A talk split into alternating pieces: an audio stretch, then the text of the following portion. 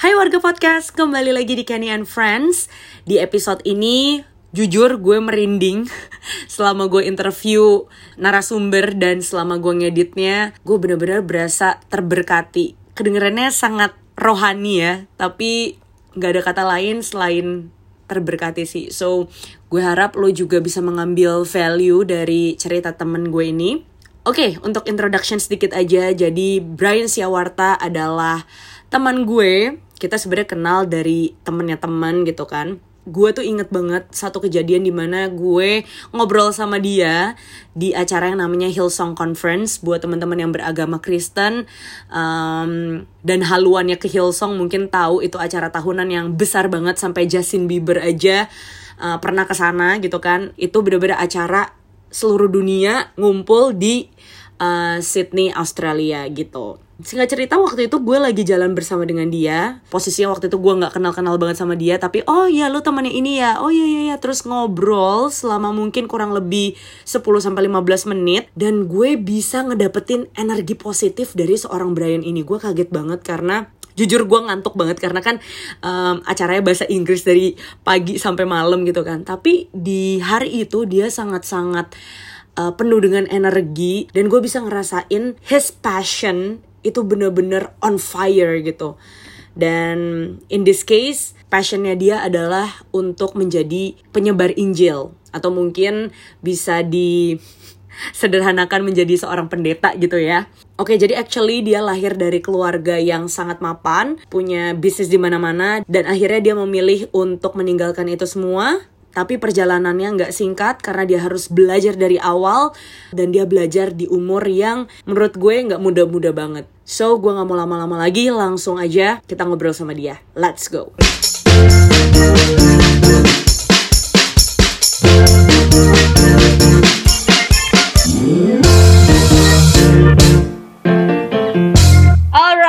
Alright, warga podcast sekarang kita sudah terhubung dengan Brian Siawarta. Hai Bri. Hi Kenny, hi everyone. Thank you for having me in this place. Di gua lagi udah sering banget dengar tentang podcast ini katanya lagi ngehits banget dan akhir-akhir ini menjadi mimpi gua tiba-tiba gua bener-bener diundang ke sini gila.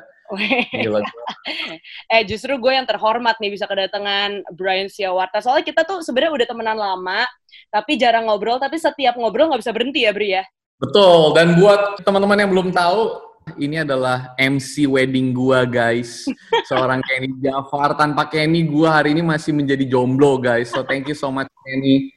Bri, tadi gue tuh udah sempet kayak kasih introduction tentang lo, tentang kegilaan lo gitu ya. Tapi sebenarnya wow. gue pengen denger justru dari lo-nya sendiri gitu. Tadi gue udah kasih tahu kalau misalnya lo uh, berasal dari keluarga yang uh, cukup, bahkan berlebihan, dan ya memang punya bisnis gitu kan. Tapi bisnis bokap lo tuh sebenarnya apa aja sih Bri kalau boleh kasih tahu? Ya, yeah, bokap gue dari 30 tahun lalu itu di bidang property development, kontraktor. Gitu. Jadi dia um, sering bekerja sama sama pemerintah dari zaman dulu kan, gampang dapat proyek, gampang dapat tanah, dia bangun apartemen dijual, dia bangun perumahan dijual, dia bangun mall dijual. Nah, terakhir kali kita punya project itu um, ada di Manado dari tahun 96 sampai early 2000. Habis itu kita pindah haluan kita ke Bali. Nah, kita bangun ada tanah di daerah Nusa Dua di dalam komplek ITDC kita bangun villa dan pada akhirnya bokap gue bilang udahlah gue nggak bisa lari gini terus gue mau retire jadi dia bangun dan dia nggak jual jadi okay. kita kelola sendiri jadi kayak retirement plannya dia gitu Oke, okay. lo sebagai anak pertama bukan? Yes, gue adalah anak pertama dari tiga bersaudara um, dan dari dulu gue selalu dari kecil udah dikasih titah bahwa satu hari lu harus meneruskan usaha bokap, bokap nyokap lo. Gitu. Gue ingat banget nyokap gue bilang kayak definisi sukses adalah lu harus bisa menjadi lebih besar daripada bokap lu. um, lebih bisnisnya lebih luar biasa. Kalau lu dikasih sejumlah X terus akhirnya cuma jadi X ya lu nggak sukses itu. Yep, Mau yep. kayak apa? Mau menjadi 10 X, gue kayak buset, pressure bro. um, gitu, keluarga gue kira-kira kayak gitulah. Oke, jadi dari kecil lu udah ditanemin, wah lu harus menjadi penerus bokap lo. Nah, hmm. di satu titik lu akhirnya memutuskan, gue nggak mau lanjutin bisnis bokap gue. Itu kan pasti ribut besar dong, apalagi lu anak cowok pertama gitu. Boleh ceritain nggak sedikit keributan waktu itu kegaduhan yang ada di keluarga Siawarta nih? Wah, definitely.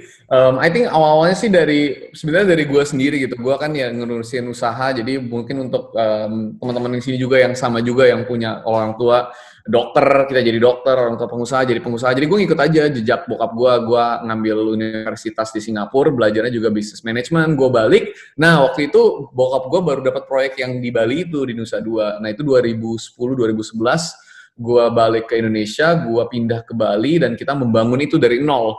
Gue hmm. bantuin bokap gue untuk empat tahun tuh, uh, Ken. Jadi akhirnya selama empat tahun resortnya jadi, udah running dan di season itu pas season kayak quote and quote gue lagi sukses-suksesnya gitu kan udah balik ke kuliah bantu bokap pegang duit hmm. um, semua ada party life, temen ada, semua ada, tapi di, di tengah-tengah itu gue ber, gue berasa lost banget gitu loh. Gue berasa kayak apa yang gue lakuin ini gue gak suka. Bokap gue tuh awesome gitu, apa yang dia lakuin amazing banget. Orang lihat dari luar kayaknya wow banget.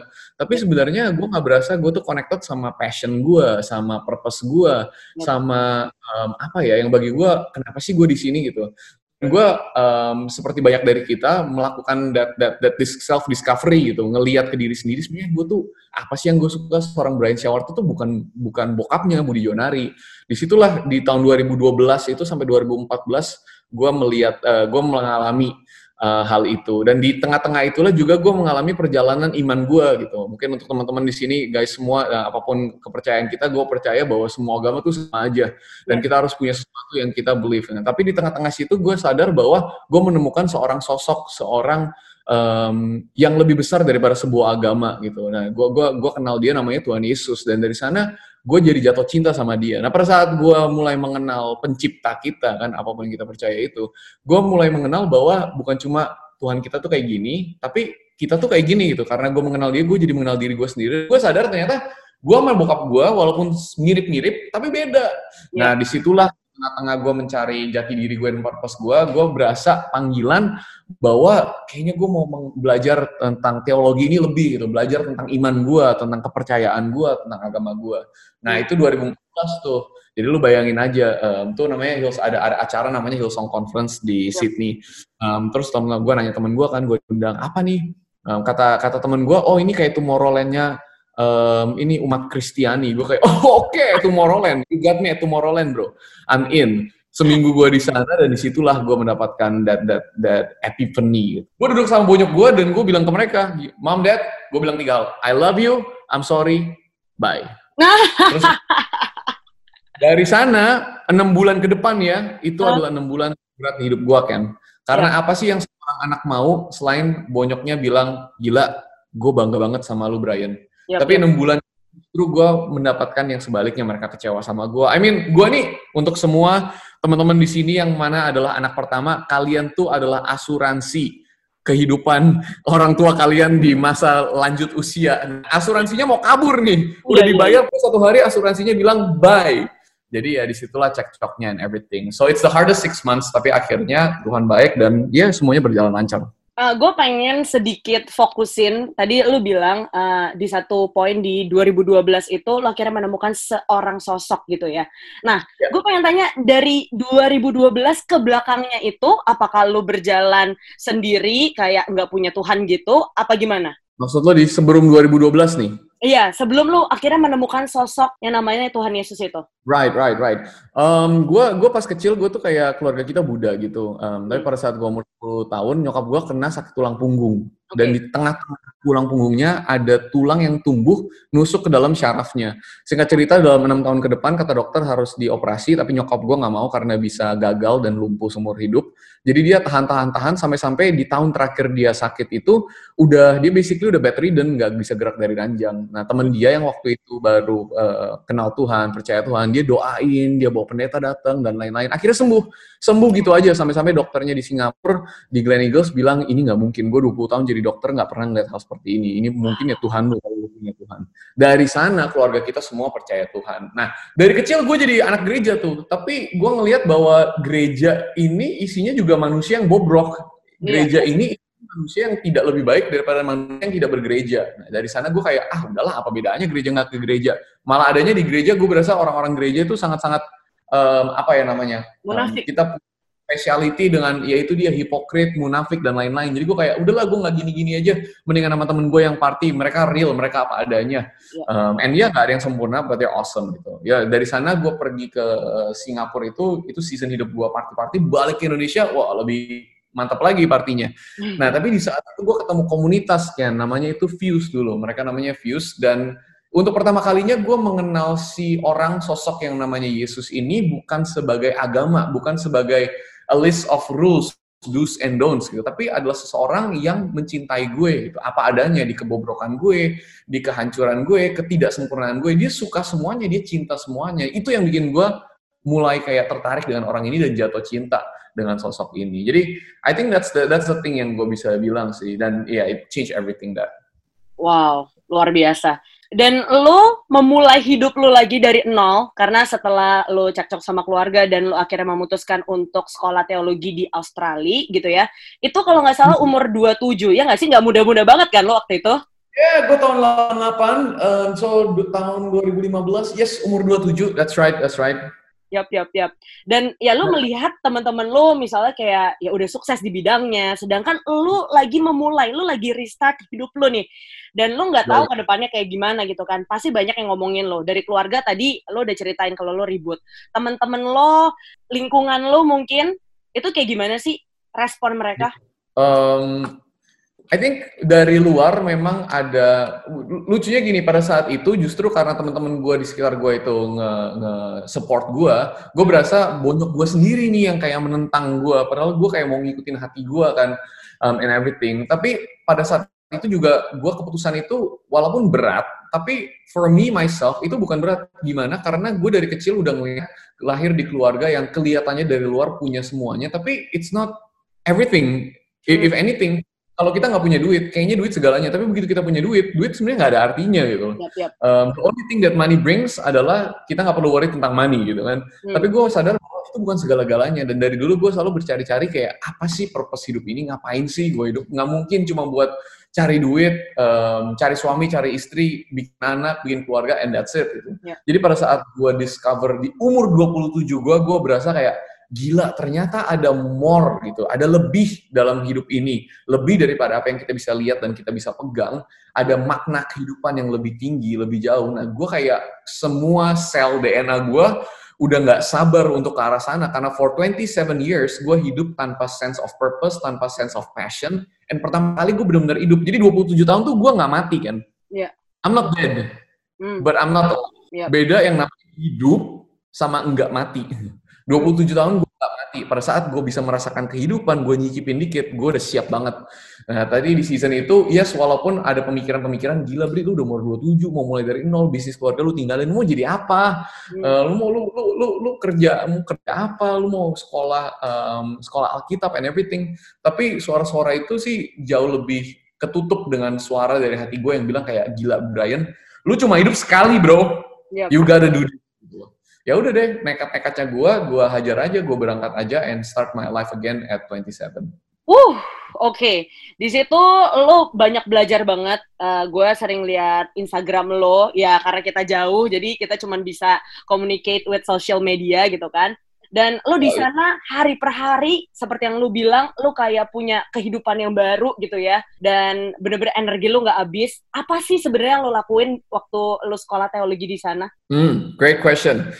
I think more than anything, selain definitely gue uh, punya waktu di mana gue bisa mengenal Tuhan gue dan apa kepercayaan gue dan kenapa gue percaya apa yang gue percaya. Um, more than that, gue menemukan diri gue.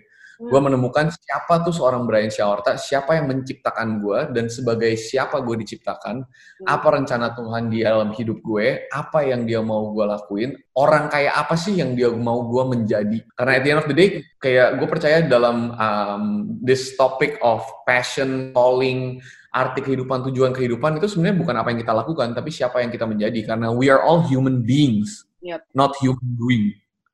We're not called to do something, we're called to be someone. Wow. You know, uh, gue discover di sana bahwa panggilan terbesar kita adalah untuk menjadi pencipta kita sendiri.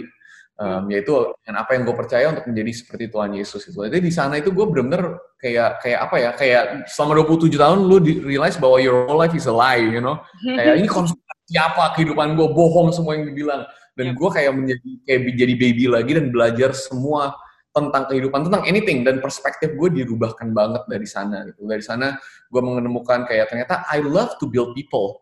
Out of that place gue sadar bahwa gue mau menghabiskan hidup gue selain gue mau uh, uh, apa namanya membangun kerajaan Tuhan dan gue cinta Tuhan. Tapi practically dalam hidup ini gue mau membangun orang lain gue mau berada untuk orang lain gue mau bisa membuat karena adanya Brian Syawarta yang hidup nggak tahu 30, 40, 50, 60, 70, 80 tahun yeah ada orang-orang yang hidupnya diubahkan gitu. Dan gue satu hari akan meninggal, gue nggak ada di sini, tapi di dunia ini ada orang-orang yang hidupnya akan berubah sama sekali karena apa yang udah Tuhan kerjakan di hidup gue.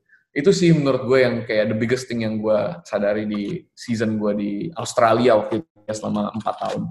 Oke, okay. setelah empat tahun lo balik lagi waktu itu ke Bali dulu atau langsung ke Jakarta tuh? Jadi waktu itu gue tuh di Hillsong College sekolah kitab di Sydney gue tiga tahun di sana terus ya. abis itu di tahun ketiga kita ada internship jadi kita di pair sama kita punya pastor nah di sana uh, gue di pair sama campus pastor gue di Sydney namanya Christian di tahun itu juga ternyata di announce Christian bakal dikirim ke Perth untuk memulai Hillsong Perth, uh, gereja okay. baru di Perth. Nah, jadi setelah gue selesai tiga tahun, gue ikut sama Christian tuh ke Perth. Nah, di Perth itu gue setahun di sana sambil gue merintis gereja Hillsong Perth, gue juga mengambil master gue, Master of Arts uh, in Cultural Ministry. Jangan kaget dengan termnya, it's not that fancy, it's awesome. lebih, um, I think kita hidup di Indonesia di negara yang sungguh luar biasa sungguh uh, indah dengan keberagamannya dan kita harus bisa at least waktu itu yang gue percaya ya gue bakal balik ke Indonesia dan gue mau melayani Indonesia. Karena itu gue harus bisa mengerti Indonesia dengan semua perbedaannya dengan semua perbedaan agama-agama yang ada. Jadi gue mengambil uh, mayor yang uh, yang focusing dalam agama-agama yang berbeda terutama teman-teman gue yang dari agama Islam. Karena gue lihat agama teman-teman gue yang dari agama Islam Muslim itu gue respect banget sama mereka karena gue ngelihat teman-teman gue yang muslim sama gue liat teman-teman gue yang Kristen kadang-kadang gue ngeliat bukan kadang-kadang lebih sering ya kan gue yeah. ngeliat teman-teman gue yang muslim ini jauh lebih luar biasa dan baik dan apa yang kita ajarkan dan kita percaya di di gereja, di kekristenan kita, mereka lebih menghidupin daripada teman-teman gue yang Kristen. Jadi gue garuk-garuk kepala, apa masalah kita gitu loh. That's true. Dan mereka rajin banget beribadah, sedangkan kita berdoa itu kalau makan dan ya mungkin tidur gitu. Yeah, that's it. Gue di sini di Bintaro. Gue kan balik ke Jakarta nih. Gue di Bintaro. Ini di belakang gue ada kayaknya tiga, tiga masjid dan gue selalu diingatkan untuk berdoa, mendengar mereka punya sholat dan lain-lain. Yeah, Padahal yeah. kita di agama Kristen kalau kita melakukan kesalahan kita kayak oh dikit-dikit oh ya Tuhan itu baik dan kita kayak say this and that mm-hmm. um, tapi gue bener-bener inspire banget sama teman-teman gue yang yang dari dari Muslim dari Islam jadi gue belajar itu dan gue menemukan banyak banget ternyata kesamaan di mm-hmm. dua uh, agama ini dan gue bener-bener inspire banget nah dari sana gue satu tahun selesai di sana gue akhirnya balik 2019 awal ke Hillsong Bali. Nah, di sana gue married sama my beautiful wife Karen Daniela itu tahun lalu April tanggal 6 hmm. yang di MC-kan oleh seorang Kenny Jafar. Thank you so much Kenny. And akhirnya lanjut terus untuk satu tahun di Bali sampai awal tahun ini nih. Awal tahun ini kita uh, masuk pandemi, semua itu kita dalam dunia pergerejaan ya kita semua go online. Nah di situ kita ngelihat ada satu kesempatan untuk what does it need. Gue percaya bahwa kita semua apa pun um, agama kita, keyakinan kita, setiap generasi itu membutuhkan um, gerejanya masing-masing. Setiap generasi itu membutuhkan viharanya masing-masing. Setiap generasi itu membutuhkan masjidnya masing-masing mungkin. Maksudnya adalah agama itu harus bisa disesuaikan dengan generasi ini untuk ya. berbicara dengan bahasa yang kita kenal, yang kita mengerti gitu.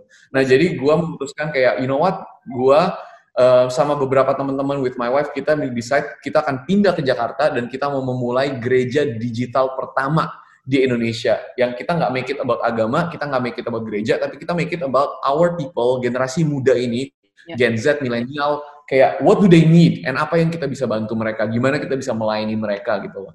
So it's it's that's the journey and it's been great. Wow, that's amazing. Oke, ditahan dulu Bri. Nanti obrolan kita bakal nyambung ke episode berikutnya. Di mana nanti Brian bakal ceritain struggling dia bersama istri harus balik ke Jakarta dengan modal nekat plus masih dilanda corona. Makanya stay tune terus guys and I'll see you tomorrow.